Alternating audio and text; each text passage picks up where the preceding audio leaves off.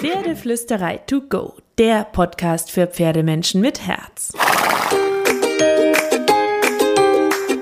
Heute mit dem einen Puzzleteilchen.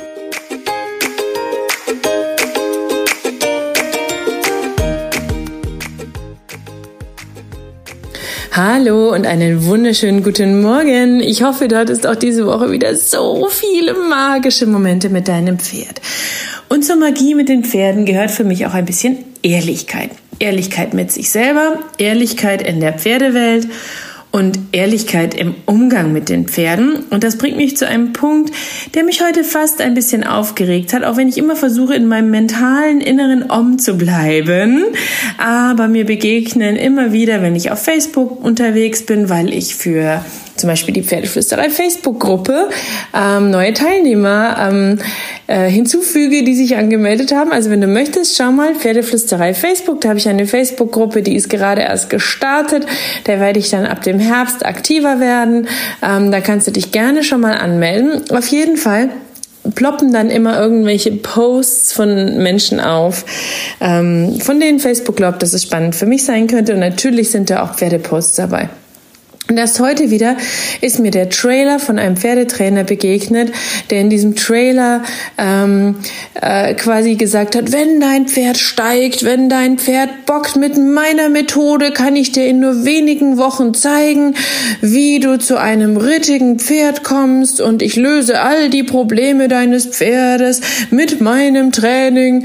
Und ich denk so bei mir, nein, nein, nein, nein, nein, nein, nein, nein, nein, nein, nein, nein, nein, nein, nein, nein, nein.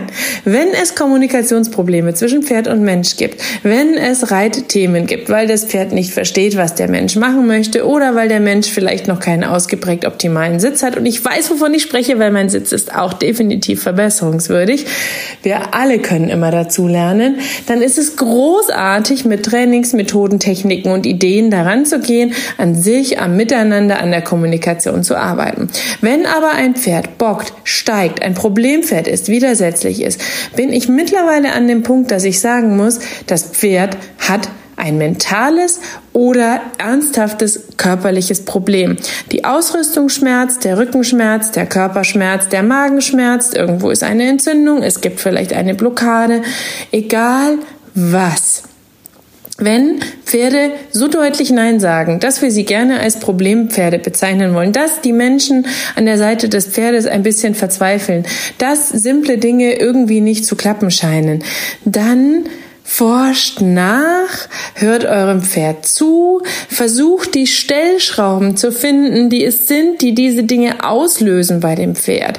Denn meine total tiefe, tiefe, tiefe, tiefe Überzeugung ist es, wenn die Pferde können, machen sie auch. Und wenn sie nicht machen, können sie nicht. So, Ganz simpel.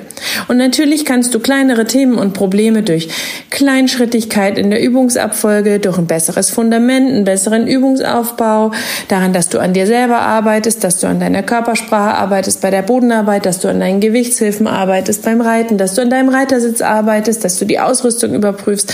Aber ganz, ganz ehrlich, wenn Menschen kommen und sagen, gib mir dein Problempferd, mit meiner Trainingsmethode kriege ich das hin. Oder trainiert das, äh, trainier das weg, Geh da drüber, trainier die da durch, reite das da durch, reite den mal richtig, dann Geht, geht, rennt so schnell ihr könnt, rennt so schnell ihr könnt, nehmt euer Pferd, rennt so schnell ihr könnt und sagt eurem Pferd, ich verspreche dir, dass du nicht durch deinen Schmerz gehen musst, um zu funktionieren. Ich verspreche dir, dass du nicht durch deinen Schmerz gehen musst, um zu funktionieren.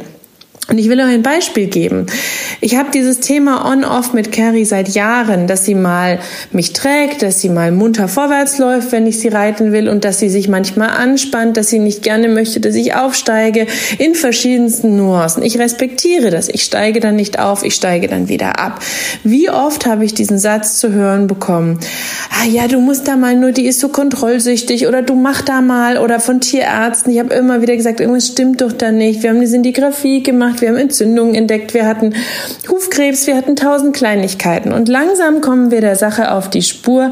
Eine Sache, die mein Bauchgefühl schon ganz lange gerufen hat, aber die durch die ganzen Symptome immer wieder weggedrängt wurde, dass sie wahrscheinlich durch falsches Futter in einem Stall, wo wir am Anfang standen, da hat der ähm, Stallbesitzer, ich habe es schon ein, zwei Mal in diesem Podcast erzählt, weil ich seitdem verteufle, Heulage und letztlich auch noch Silage gefüttert und unters Heu gemischt, ohne Bescheid zu geben. Gut, also seitdem hatten wir immer mal wieder irgendwelche Stoffwechselthemen, irgendwelche entzündlichen Themen. Es ist immer wieder angegangen, weggegangen, angegangen, weggegangen, was anderes, so dass ich sie schon liebevoll als mein Montagspony bezeichnet habe. Und letztlich glaube ich mittlerweile, die Ursache von all dem war, eine Stoffwechsel- und Magen-Darm-Verschiebung, eine Milieuverschiebung und vielleicht dadurch ausgelöste Entzündungen durch dieses Futter. Ich kann es nicht mehr beweisen, es ist mein Bauchgefühl, denn ich habe eine diagnostische Therapie mit ihr gemacht, nachdem ich mit verschiedenen Menschen gesprochen habe und auch so ein paar Trigger und Ideen und Inspirationspunkte von rechts und links bekommen habe, andere Beispiele gesehen und ich gedacht, das mache ich jetzt nochmal.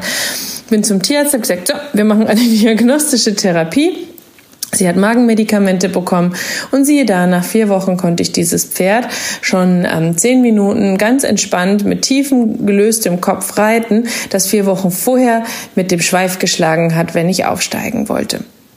Bodenarbeit ging, normales Training ging, normales Laufen ging, aber alles irgendwie so ein bisschen verspannt und nicht so schön, aber Reiten war einfach ein No-Go. Und wenn ich jetzt zu einem dieser Trainer gegangen wäre, die gesagt hätten, gib sie mir, ich mache aus zwölf Wochen mit deiner Methode, mit meiner Methode ein, ein rittiges Pferd mit einer schönen Beziehung für dich draus, ich hätte mein Pferd durch den Schmerz getrieben. Und ich glaube, und egal von wem ich das höre, egal welche Themen zum Beispiel meine Kursteilnehmer von meinen Workshops und meinem Pferdemagnetkurs ähm, hatten, mit welchen Themen sie zu mir gekommen sind, mit welchen Problemen sie zu mir gekommen sind.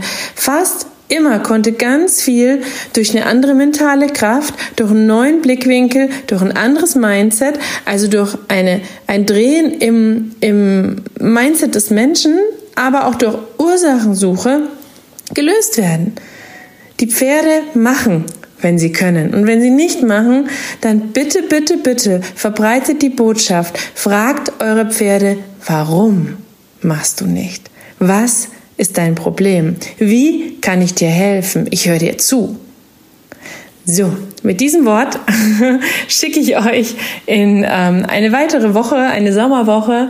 Genießt den Sommer ein bisschen. Ich glaube, ich mache jetzt durch den Sommer ein paar kurze, knappe, knackige Podcasts, ähm, bevor wir uns dann wieder ähm, intensiver dem Thema Bodenarbeit widmen. Und ähm, freue mich wahnsinnig, wenn ihr den Podcast weiterteilt, wenn ihr in meine Facebook-Gruppe kommt, wenn ihr mir eine 5-Sterne-Bewertung gebt, weil ihr den Podcast mögt. Sie sind meine Leckerchen. Und krault euren Pferden einmal dick und fett das Fell von mir.